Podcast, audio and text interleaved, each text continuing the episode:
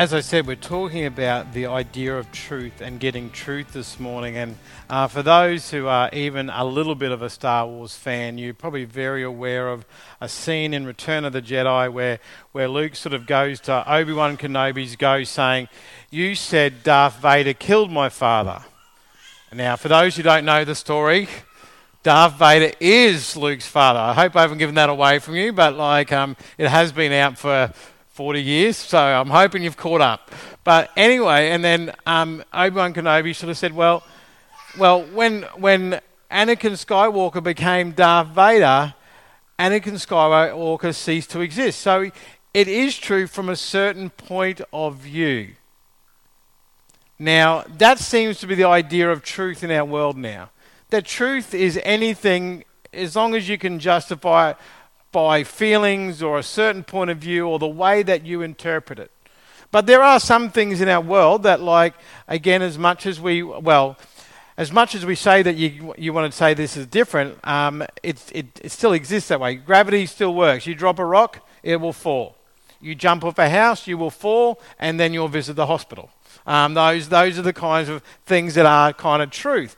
But we, we live in a world where you would think that's, that's everyone would accept what truth is. But you have seen, it's, it's seen so evidently in our world, especially over the last five to ten years, where truth, what is like truth, everyone says, no, well, it's truth is actually up to the individual. And it's, it's everywhere. We, we talk about genders, we talk about ideas of, of marriage, we talk about what I feel and what I think, and that's the best for me. And, and, and even like we, we've, we've, we're raising a generation of, of people that um, are very self focused. Now, the thing is, when you encourage children to think all about themselves, they are going to, because children do that naturally.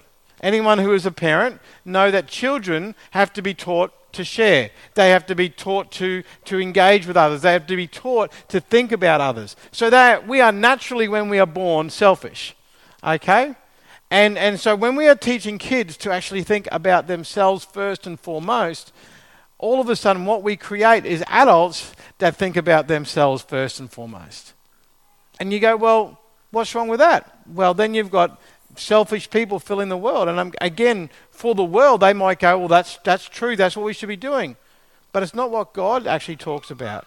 God actually talks about loving your neighbor as you love yourself. It actually says the amount that you love yourself, that's how much you should love your neighbor.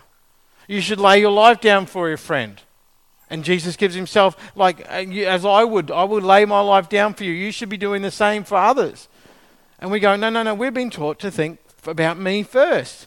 And I have, if I have to share, if I have to look after other people, if I have to lay down my life, that's going to be very inconvenient. And I don't want to do that. And so today I want to talk about the idea of getting truth and, and, and why it's so important as Christians, people who are living under the way of God, to actually to get truth in our lives. So I wanted you to listen to the story. One day there was a shoemaker in Mashhad, a, a very religious city in northeastern Iran. So he brought home uh, for his lunch some cheese, which the grocer had wrapped in a page of the New Testament. Had probably just ripped it out, wrapped up the cheese, sent it home. He's got home, he's having his lunch, and as he's eating his lunch, he picked up the piece of paper and he read a story of a man who hired labourers for his vineyard and at the end of the day paid all the labourers the same wage, whether they had worked 12 hours or one. The shoemaker was really engaged with this story, and the next day went again to the grocery store and bought cheese, asking that it be wrapped in another page of that book. Um, finally, on the third day, he bought what remained of, of the New Testament and showed it to his brother. And the two of them went to a missionary who gave them a complete copy and also gave them regular instruction in the Word of God. And because of this engagement with, this, with God's word, both men were later baptized and were among the first believers in that city. And that was a story by Dr. William Miller. The thing is, God's word, it actually engages people with the truth. It actually brings people in. And so, even though there was a small bit of truth wrapping, wrapping up a piece of cheese, it was enough to actually change people's lives. So, turn with me now to Romans 7:15. So if you've got it on your app or it's going to be up on the screen as well, it says, I do not understand what I do. For what I want to do, I do not do. But what I hate, I do. Anyone can relate to this verse at all. So, and, and basically, Paul is talking about the way I want to live my life, the things that I, I see as the goals that, that Jesus has put in front of me, the things that I should be talking about and, and investing in my life, the attitudes I should have. Those things that I want to do, often it's not what I do. It's not what I sort of live out. But the things that I hate, maybe I'm, I'm being selfish and I'm, or maybe I'm being proud, or maybe I'm being greedy, or maybe I'm being lazy, or maybe I, I, I, that block of chocolate that was in the fridge, I only meant to eat one piece, and now there's, I have to go get another block of chocolate. Like, well, those things I, I, I don't want to do, I end up doing. And in this verse, Paul is talking specifically about sin. But I wonder how many of us take that same principle and apply it to our time spent with God and His Word, or maybe lack thereof. We should, we should know what we should do, but don't do it. And I, I'm hoping today, as we look at this idea of engaging with God's Word, it'll give you a new hunger for the Bible uh, on a regular pattern in your life. Now, um, from what Bert read earlier back in Proverbs uh, 23, I want to focus in on the verse 23. Um, and the writer of Proverbs tells us something um, about truth that is incredibly important. And so he emphasizes how important it is with, with this one verse. He says, Buy the truth and do not sell it. Wisdom, instruction, and insight as well. We've already heard that the truth comes from the Word of God, but once we have it, how do we keep it? And the first step is what the writer of Proverbs makes clear in this verse. He says, Don't sell it. I suppose you could add this don't give it away. Um, I, and I don't think he's, he's, he's talking about standing on a street corner saying, selling Bibles to people as they're walking past. Instead, the writer is talking about our internal struggle. It is one thing to receive the Word of God, it is another thing to actually keep it as a priority in our life. And over the past years, I've heard of multiple stories of, of Christian leaders who have come to a point where they've walked away from their faith. Not, not every, like, not even everyday Christians. I'm sure a lot of people f- fall in this category, but again, the world loves highlighting those Christian leaders that have, have walked away. And as you read their stories or read what they've said, you can see, well, the Bible doesn't say the things that they're saying. And so all of a sudden they go, oh, well, they've actually had a misunderstanding or no understanding of God's word to actually bring him to a point. And all of a sudden, God doesn't act like the way that they want him to act, and therefore they abandon him. I've heard of men who've gone out in their backyard saying, God, if you're real, strike me down with lightning. And I'm going, well, who does that benefit? Because no one else will know what, what prayer was said. And you won't benefit because you'll be up in heaven going, well, God, you, you must be real. Like, um, there was a, a, a, a, Anglican priest in Brisbane who has basically walked away into some kind of new agey kind of help people but not believe in God. And he, because the reason he said it because there was suffering in the world. And, and I'm going, of course there's suffering in the world. It actually talks about in Genesis 1, 2, and 3 when it talks about how God created the world and what his plan was, and when sin came into the world, and how that has damaged everything that flowed on from that point. But then we get to the point where Jesus has actually come back to redeem the world. That's the whole story of the Bible. And this priest said, Oh, because there's suffering in the world, because all these horrible things happen, I can't believe in God anymore. I went, I went, Which book have you been reading all these years? And so we actually need to get onto a point where we are not giving away or, or um, selling the truth. And unfortunately, this happens to people all the time. Um, as was mentioned in week one of this series, the things of this world can be very seductive. Uh, and they attempt to draw us in and convince us of their truth rather than the, the truth. And, and the, the thing is, I think this happens in a couple of different ways. I, I think sometimes the Bible does bring about uncomfortable truths. Like um, for those who are afraid to stand on a scale, it can bring about an uncomfortable truth. And so, what do you do if it's uncomfortable? I won't stand on it. And so, if the Bible is going to bring uncomfortable truths, you, you, and the thing is, we already kind of got this sort of inkling that, oh, I'm not doing something that God, or I'm doing something God doesn't want me to do, or I'm not doing something God wants me to do. And so, to stay away from that uncomfortability in our lives, the easiest way is to, to keep our Bible shut and not to engage with God. and maybe he'll forget. Maybe, maybe by keeping the Bible shut, it will change somehow. Like I know these, these are not logical thoughts that go through our minds, but they do go through our minds. We're kind of waiting for God's word to change to us. Well, that's what the world is wanting. It's wanting us to be pliable. God's word is solid. It is not changing, much like our God. And so we have the idea of, of, of this uncomfortable truth. And it could be sin that we are not addressing. It could be a call in our life that God is wanting us to do. Much like Jonah. Jonah was called to go one direction and he ran the other way. And so that same thing can happen to us where we are called to live in a certain way or to, to minister in a certain way or to change something in our life. And we, we go, that's a bit uncomfortable, God. I'm going to ignore that. The problem with the world is, as well, with the truth it presents, it dresses up ideals. Christmas is not far away, and there's not too many kids in here, so we don't have to worry about talking about Christmas too much.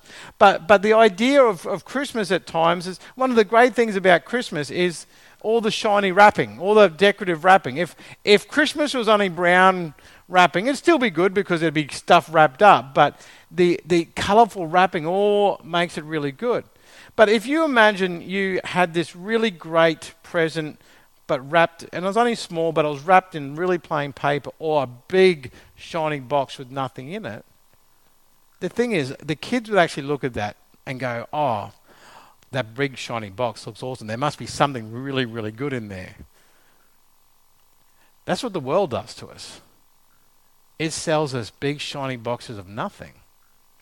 And unfortunately, at times, we are much like children that fall for the gimmick that the world uses. We, we fall for the big shiny box and we go, I want that thing. That thing will make me happy. That thing will make my life complete until a bigger, shinier box comes along. And, and in the meantime, we are not finding happiness in any of those things, but we just think we need the bigger box, we need the bigger shine, we need, the, we need something more. Where the thing of true value is over here in, in God's hands for us, ready to take hold of when we are ready. It's easy to sell ourselves short by selling what we hold on to as truth in the scripture. Maybe some of us are in that place right now. We, are fear, we feel an internal war going on within, within us. We feel there are being, we are being pulled in two different directions. And the direction of the world is gaining an advantage because we know it will offer a satisfaction that we can see and feel, even though it's only temporary. Jesus had an external dialogue with a woman about this same struggle in her life. And so, if you've got your Bibles there, turning to John chapter 4, we're going to look at verses 7 to 15. So, this is the story of the, of, of the woman at the well. Um, there came a woman of Samaria to draw water, and Jesus said to her, Give me a drink. For his disciples had gone away into the city to buy food. And therefore the, therefore the Samaritan woman said to him, How is it that you, being a Jew, ask me for a drink, since I am a Samaritan woman? For Jesus had no dealings with the Samaritans. Jesus answered and said to her, If you knew the gift of God, and who it is who says to you, Give me a drink, you would have asked him, and he would have given you living water. She said to him, Sir, you have nothing to draw with, and the well is deep. Where do you get this living water? You are not greater than our father Jacob, are you, who gave us this well and drank of it himself, and his sons and his cattle? Jesus answered and said to her, Everyone who drinks of this water will thirst. But whoever drinks of the water that I will give him shall never thirst. But the water I will give him will become in him a well of water springing up into eternal life. And the woman said to him, Sir, give me this water so I will not be thirsty nor come all the way out here to draw.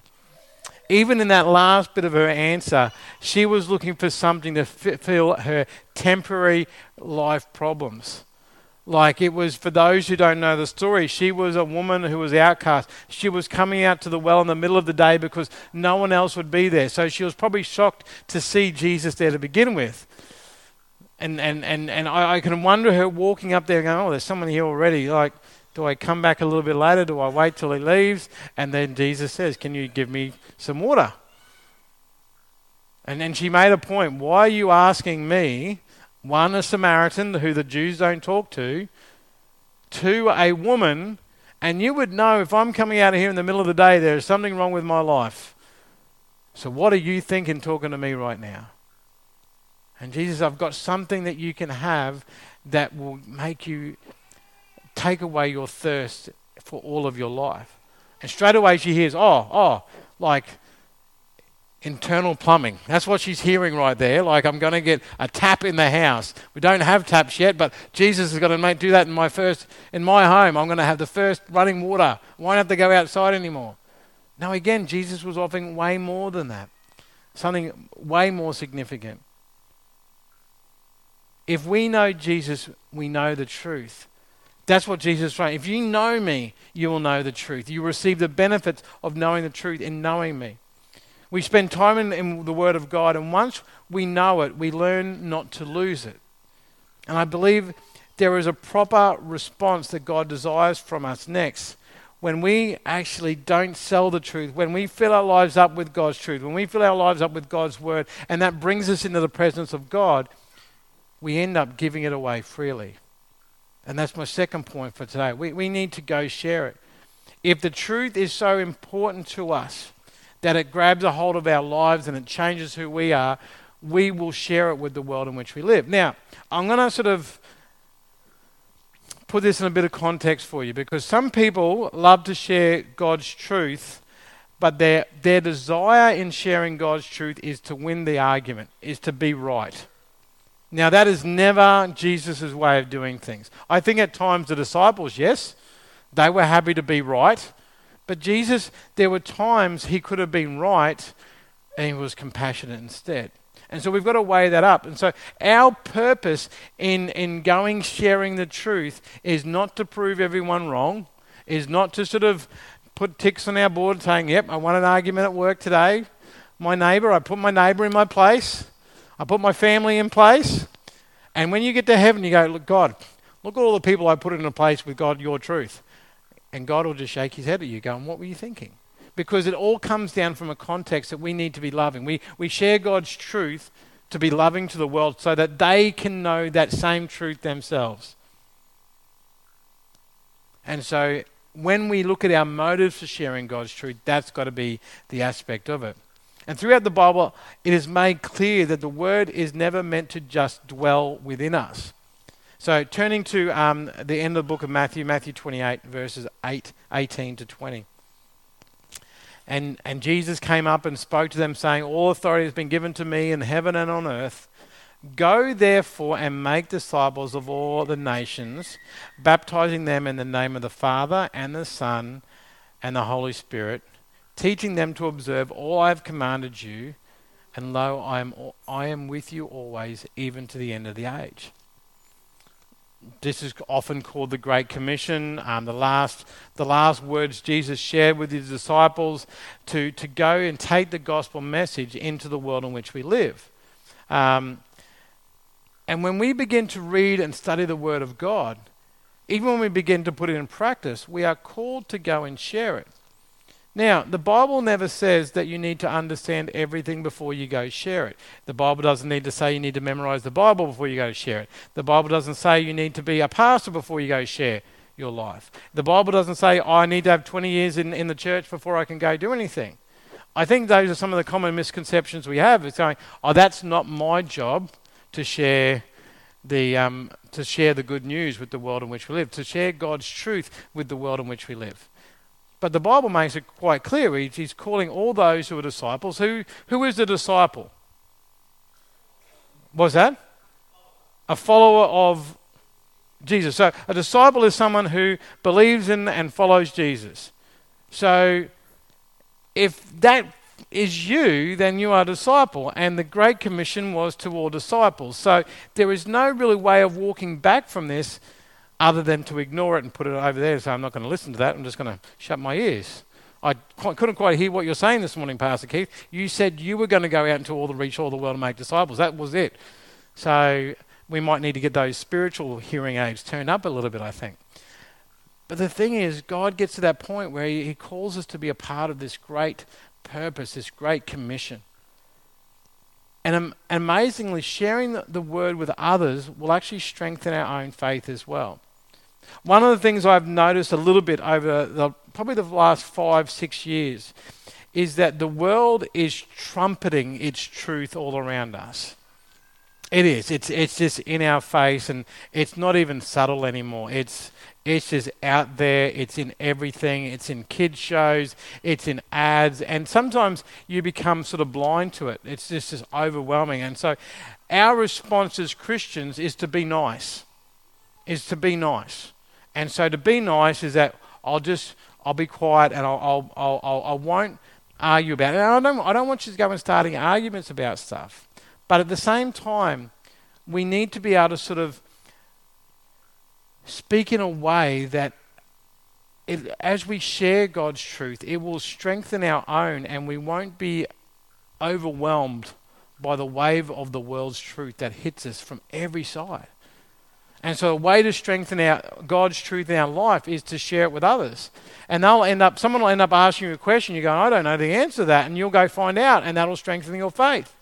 And then you come back and you share that, and all of a sudden you will see God's truth changing other people's lives, and all of a sudden you go, wow, God's truth does work. It does change life. It's not only changed my life, but it's changed my friend's life. It's helped in that situation for that person. God has, God has strengthened that person in that, in that situation in their life. And all of a sudden, what God has promised us has come true. And it becomes our testimony that we can share with those around us. Years ago, I was, um, I think I was still at Bible college, and I'd gone with one of my housemates back to Gayndah and to catch up with one of my friends there, and it was the Orange Festival. Um, so Gayndah's got this. Um, other places have got their big fruit festival. Gayndah's got their Orange Festival. They have a, a classic car parade down the tr- uh, down the main street like Main Street's not very main, but there was a lot of cars come down that. Um, they had a whole lot of different sort of um, orange-themed sort of um, activities you could do. They had stuff on at night. They had some like, and so, but I was um, um, hanging out with my friend's boyfriend for the, for the night, and he knew I was at Bible college, and it became one of those um, questions he was asked. He started asking me some very specific questions about like what how how do you earn like how good do I have to be? And it's one of those things that's a very common question when it comes from, from believers because most people see themselves as good. Like, very few people go, I'm a bad person. They see themselves as good. I'm not as good at. And then the thing is, when they're not as good as someone, I'm not a goody two shoe like them. That's bad if you're too good. I'm the right kind of good. I'm the right level of good. I've got en- enough of a, a, bit of a Mr. mystery about me, and I, I do good things as well. And, and, and so he asked the question, like, how good do you have to be? And so all of a sudden, we, we got to the point that the conversation went on at a few different locations, and we ended up um, sitting while everyone else kind of left someone else because they went, he just kept on asking questions, and I, I kept on on um, answering. And I, probably at that time, because I was at Bible college, I was very bold in my like. I was, oh no, that's yeah, that's not even close to the truth. It's, and at the end of the night, because he was talking about this guy, goes, what if you're someone that sits by the fire on a, on a Saturday night thinking about things of life and thinking how you can be better? Isn't that good enough? And I said, No, it comes back to a relationship with God. And he shared this story multiple times about this guy sitting in front of the fire. And then he said, Now, I don't know if you realize that that guy sitting by the fire is me. So I've actually said to him, probably by 10 times already by this night, saying, That person is not in line to go to heaven. And so all of a sudden I'm going, Oh, okay. And so I started to backpedal. But because I've been so bold in my defense of the faith, he said, Don't change what you've said this is what I needed to hear. So all of a sudden, like even though I thought I'd been offensive to him by telling the truth, he was accepting of it. It was one of those God moments, and, and again, not sure what happened with with that following because I, I basically left Gayndah two days later, and, and, and but it was a night where that conversation happened. But the thing is, it, it strengthened my faith as I shared it. Like I was, as I said, at Bible college. I had been a Christian for X amount of years, but you don't always get into conversations like that where you have to defend your position. You have to know it. And so, not only did I challenge him, it challenged me, it strengthened me. And that's where sharing God's truth becomes important for each one of us to do. Um, it's not. A, it's not just. It's not enough to hold our own personal opinion, because if someone else makes a, a good point, all of a sudden we go, oh, maybe I need to change my opinion. And that's again, I've seen that in our mo- in our modern churches. All of a sudden, this is this is the problem. A lie told multiple times is still a lie. But the world has this thing if I tell a lie enough, it becomes truth. And sadly, that is becoming the case for so many people. And so, if we hold our opinion in a little guarded space, what will eventually happen? The world's lies will actually sink into there as well. So, what do we do from here? What, what do we do with this idea of, of getting the truth and, and not selling it and sharing it with others? Well, that is first and foremost, we need to get to a point where we are filling our lives with God's truth. Like, if you did an equation of how much you listened to your friends, how much you read on the internet, how much you looked at on Facebook, how much you watched on TV, and compare it to how much you time and how much you let God's word fill your life, what would that bar graph look like? Like, at times, we allow the world to fill us up way more than we let God's word or, or God's things fill us up. It might be a testimony that someone shares with you, or you share with someone else. It might be serving with others for the purpose of bringing God's kingdom. Again, that fills you up and, and, and, and uh, engages you in that. But if our life is filled up with the things of the world, God's truth will eventually like take a lesser stance in our life. And so we need to ask that question we need to learn how to read the Bible. Now, for some of you, some of you have done Bible courses and how to do that. Great. Again, you don't need to be even do it for formal study. You can find ways of, of learning how to understand the Bible and understand how to read it and understand to learn from it. Our youth at the moment are, are doing this overview of, of the Bible. And so we've, we've only got to the book of, um, we've, we've just finished the book of Joshua. So we, we haven't got too far. We'll probably have, we'll get a few more books in and we'll be done for the year. And so it's a, it's a real brief um, overview. But what we've realized is, um, what the kids have begun to realize is that because God did this here and then called this person here and then this happens, all of it actually flows on from each other. God has put the whole lot together. And when we use the, when we use the Bible to proof text our life, I'll just take that verse because that means I can go do this, or, or that means I can do it this way, rather than taking it all in and understanding how it works in our life and, and what God is trying to show us. Again, we have, I suppose, the incomplete truth of God. So, this week, if you don't have something set up in your life to get into God's Word, that's your homework. Now, again, we've got devotionals up the back. That's great. Find someone you can read God's word with. Find a book of the Bible that you can begin with. Now, again, if you are if you feel a bit novice in this area, okay, here's a couple of places to start. Start reading a psalm a day, a proverb a day, and if you want to start in the New Testament, start with the Gospel of John. Okay? Start there. Okay? Don't start in the book of Leviticus or Numbers. Okay? Okay? It's they're good books, but they're a tough read, okay? Like, you don't want to start in those places, okay? Um, don't start in the book of Revelation, okay? I've said to people in the past, like, um, I had a, a, one of my theological teachers was talking about, oh, do you, are you premillennial or postmillennial? Now, again, if you don't understand that, that's okay, but it talks about is Jesus going to come back before he takes people away or come back after he takes people away? And my, my um, th- theology lecturer said, I'm panmillennial. I went, oh, I haven't heard that one. I said, what does that mean? He goes, I believe it's all going to pan out in the end. And that was enough. And that for him, that was enough. I don't need to understand all the intricacies of everything. I just need to make sure God's word is filling my life. And so find a way of doing it. Um, for those who are technologically advanced, there's a few things you can do. There is a, a great app out there called YouVersion, which has multiple Bibles. You can read it from here. You can highlight different things. You can actually do devotions with other people. We, our youth have actually been doing that. We've just been doing a, um, a, a devotion called Catalyst, and so a number of our youth probably haven't been as consistent as they should have been, but we've been working through that together. And so you can find again find someone who you can be accountable with that. So there is definite practical homework that you can take home from today Don't just go, oh, Pastor Keith shared a few good thoughts today. Went a bit long. Morning tea was waiting. But no, there's homework for you. But secondly, maybe you've got a hold of God's truth in your life. So there's a second step of application for homework this week. Who can you share God's truth with this week?